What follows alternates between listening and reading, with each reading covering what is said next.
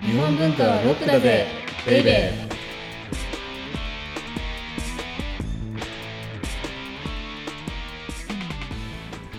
こんにちは先入観に支配された女サッチーですこんにちは、セバスチャン高木です。今日は皆さんに懺悔することがあるんです。うんはいなんでしょうもう本当は教会に行って、こう神父様によくあるじゃないですか、懺悔するし。はい懺悔するシーンありますねでも僕はキリスト教徒じゃないので、はいここでオーディオブックドット JP を昨日皆さんに懺悔するんですけれども、はいずっとね、はい日本にはアートという概念がなかったって言おおはいはいはいってきましたよね。おっしゃってましたねはいで、アートじゃなくて飾りであり娯楽だったって。装飾だとかおっしゃってましたねでもねそうじゃなかったんですよ。えもう僕のなんていうか、ここ数年のはい根幹が揺るがされるというかはいそれ言っちゃおしまいだよお前みたいなところもあると思うんですけどはいもうおしまいです。えー それはおしまいで おす。しまいどういうことですか全然、あのねはいこの間からずっとあの「涙の私学」っていうツベタナ・クリステワ先生あのあはいはあいの本を読んでいるっていうふうには言っていたんですけどはいそこに書かれていた衝撃的なことがですねはい日本には、うん日本はだから美が溢れすぎていてはいあまりに当たり前だったからはい美とかアートみたいなその概念が特別化することはなかったっていうふうに書いていらしていてなるほどでそのことを文章を読んだと時にねはい日本にはアートがなかったって言ってたけどはいアートがなかったわけじゃなくて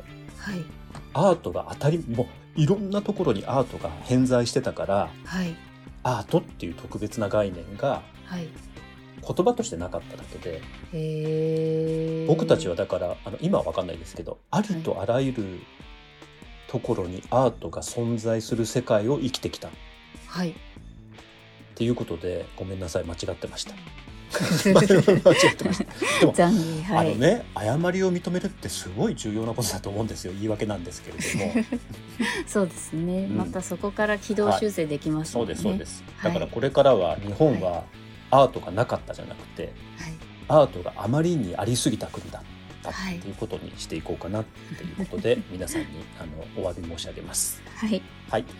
ということで、この番組は日本文化は高尚なものという先入観に支配されている人々を解放し、日本文化の民主化を進めるという崇高な目的のもとお送りしています。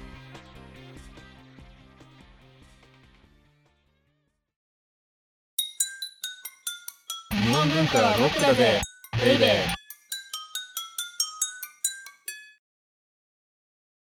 で、今日のテーマは、はいじゃじゃん源氏物語と扇の役割に迫るその2ですあ、なんかシンプルだね。その2です。 まあまあそうなんだけど、いやはい意外と難しかったでしょ前回やってみて。自い分やが話すーって。本当に難しかったです伝えるって分かりやすく伝えなきゃって思うそうとなんです逆よに焦ってそうなんですよ。はいね。はいそれが自由研究の主題でもあったわけなんですけれども。いそれ私 はいはいやいやいや、いちいょんっです、いいんとです。はい皆さんにはちょっとお聞き苦しかったかもしれませんいやいや、そんなことないです。あの、しいやーでもすごい「源氏物語」にこんなシーンがあったとはというところもお伝えできたら嬉しいですおぼろ月夜に似るものはなしはいって言いながらね、扇で顔を隠しながら向こうから歩いてくるシーンがハッと。はいこれってね、あの、先日亡くなられた、はいあの、ジョー・プライスさんって、あーはあの日いはい本美術のコレクターの方いらっしゃいます若よね。冲のそうです、そうです。弱中をコレク発ション見ししているた方男だっていうふうはにい言われた。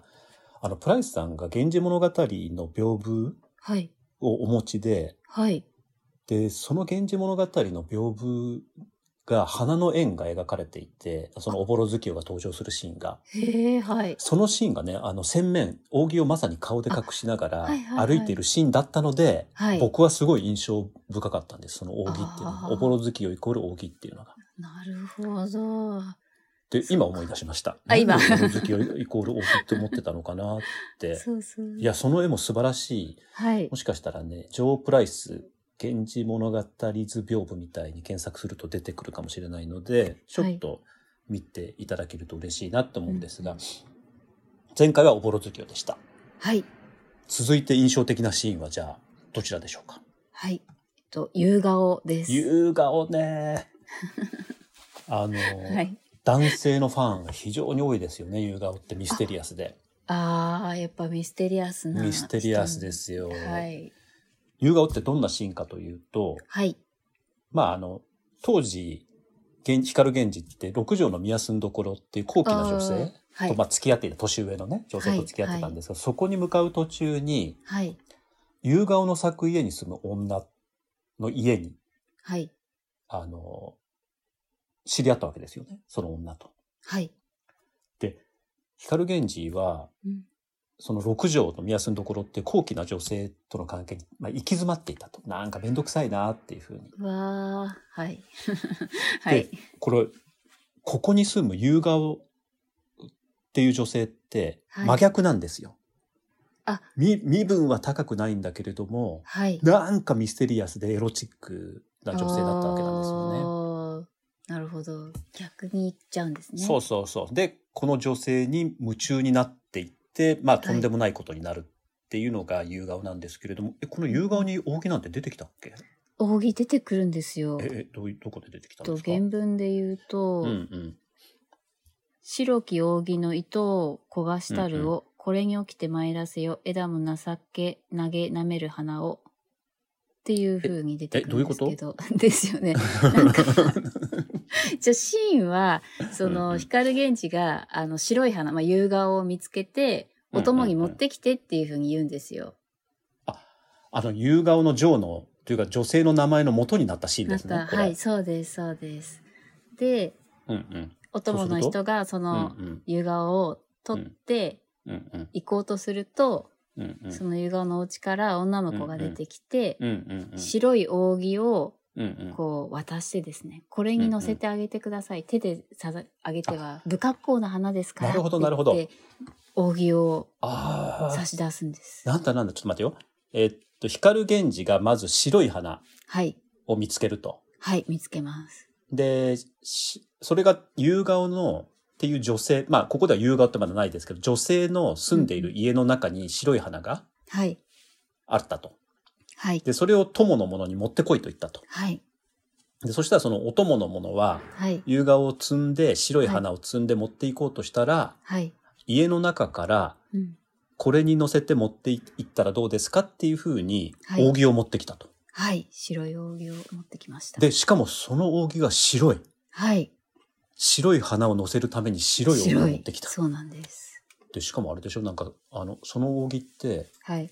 この甲がめちゃめちゃ炊いてあったあんでしょそうです、そうです。甲が炊いてある扇子というか扇を渡したと。えー、つまり扇ってここではい。二つの役割、風をそよぐ以来に二つの役割があるっていうのが見えましたよね。はい。その二つとは一体。一つはおはい盆というか。。お盆そう そううそう。なんか平たく言うとおうん盆。平たく言うとお盆です、確かに。はいええですから、はい。夕顔を、はいでもうすごく可憐な小さい花だから、だけど、はい。はい。まあ、あの、ユリとかそういうような花じゃないから、手で下げては不格好だから、はい。まあ、台がいるだろうと。はい。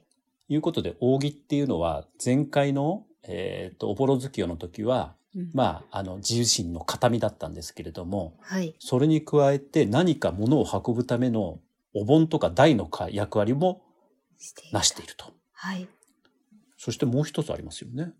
え、香りを楽しむってことですよね。あ、よかっそういうことでた。す。よかったです。よかったです。うんそうですね。確かにだからうんうんあ青くとこういい香りがふわっとしそうだなって想像しました。今でもめっちゃおしゃれですよね、これ。うん、素敵ですよね。こうで抱きしめられてる。はいだ。って、こうで抱きしめられてるっていうことは、はい。誰が来ても渡せるように準備してるってことでしょあ、なるほど。だってさ、はいそんなすぐにつかないでしょ確かに。だはい、はい。しかも、はい、白い扇を色のつくほど炊き物でって書いてあるから、はい。だからそれだけ、まあ、濃い匂いがしてた、香りがしてたっていうことですよね。うんうんうんということでしょはい。だからそれだけ準備してきたってことですよ確かこにの白い扇を誰が来てもこう渡せるようにはい。あすごい。センスが光りますね。だって、はいこういうセンスに光る源氏がはいよろよろっと言ったわけですよね、確かに。確かに。はい。まだ、まだシーンって続くんであすよねはい、続くんです。うんうんと原文で言うと、うんうんとありつる扇ご覧ずれば、うんもてならしたる移りが、うん糸しみふこう懐かしくて、おかしゅうすさみかきたり。へえでその後の歌がまたいいですねはい。心あてにそれかとぞみる白露の光添えたる夕顔の花ということで。へえ、はいなるほどじゃあちょっとだけ解説するとさっきの扇ですよね、あのお供に渡した、はい、白い扇。でもてならしたる移りがだから甲が扇に移っていて、はい。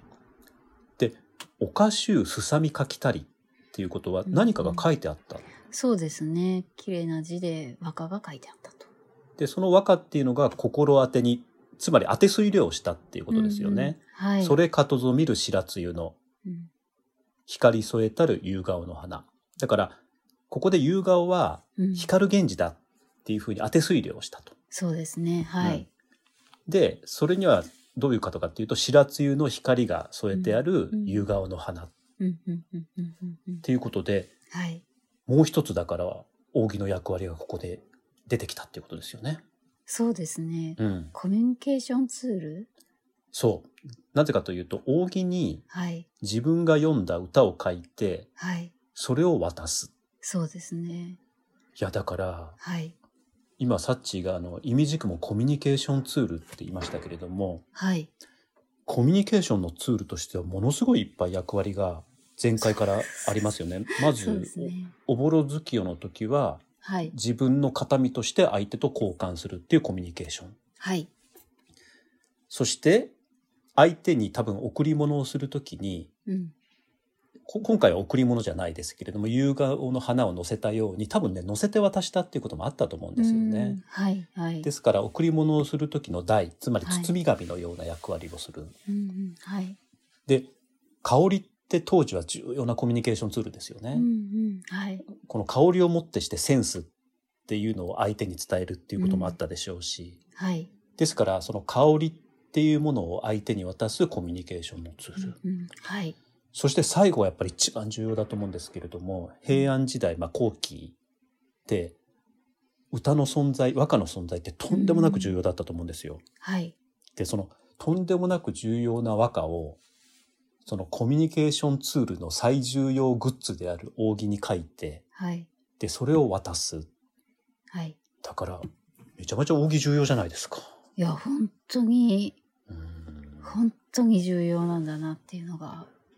ではい。今言っただけで5つぐらいそうですね。役割がありましたよね。はい。ちょっと時間がなくなってきたからあれなんですけれどもこの和歌にをはい。はい。扇に書くって、はい。夕顔だけじゃないですよ光源氏じゃあないそうなん源です氏物語って。はい。源それが今日の内最志後之助うんはい。そうです。源の内志之助って源内志之助てはい。はい。光源氏は虜にはなってませんけれどもはい。多分あのちょめちょめはしたって いうまあ女官ですよね。そうですね。はい。ででも当時確か567歳ですよ。そう結構上の方で、で光源氏も遠野中ライバルの遠野中将とも関係があった。はい。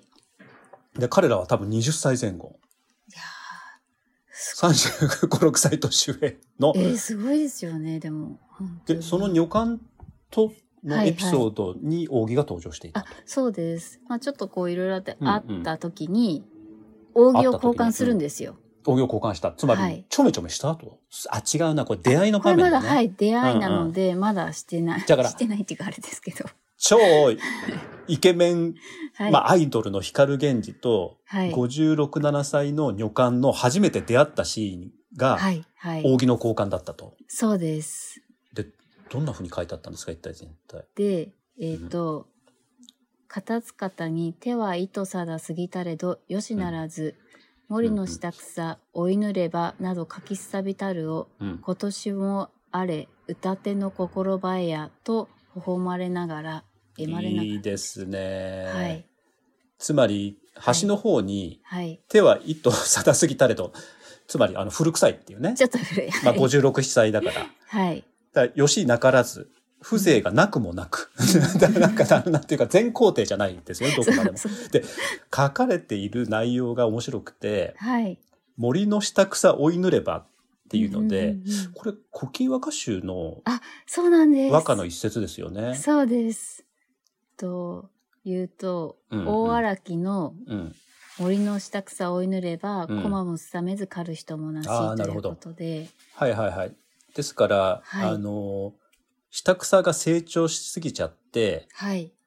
でえーっと駒だからあれですよね馬も来ないし、はい。はい狩る人もいないそうです。誰だかもら相手にしてくれませんっていう。その場所が多分森っていうのを自分だっていうふうに例えて、うんうんはい。で自分が年を食いすぎたからはい。馬も人も相手にしてくれないよっていうあ歌がそうそうそう古今和歌集にあるんだけれどもはい。その古今和歌集のはい。 「森の下草追いぬれば」っていうのを記して光源氏に渡し た。そうそうそうそう。扇にそれが書いてあるってだからいさう。。でしかもねこの「森の下草」っていう下草っていうのがエロい表現なんですよエロチックですね。うん、これ自分のことをはい年取ってて、はい。で自分自分の下草つまりまあ、下の毛ですはい。下の毛を見てくれる人もはい馬もいないよっていうのを光源氏にそう渡したとそうです。まああのおぼろ月を夕顔と来てはい。源の内志之助はい。やっぱりねはい。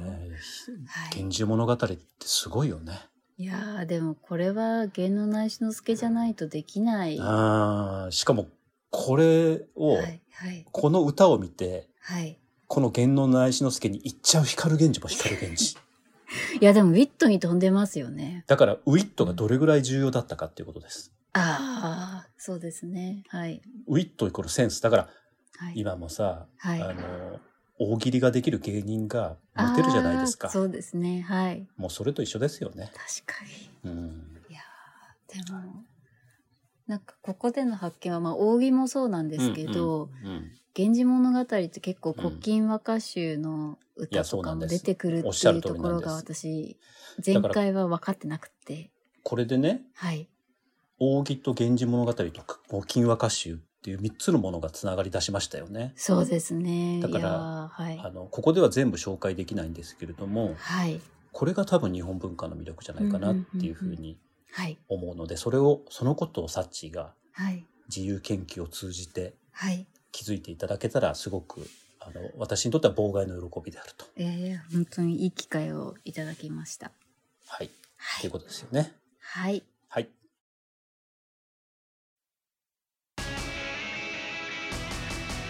日本文化はロックだぜベイベー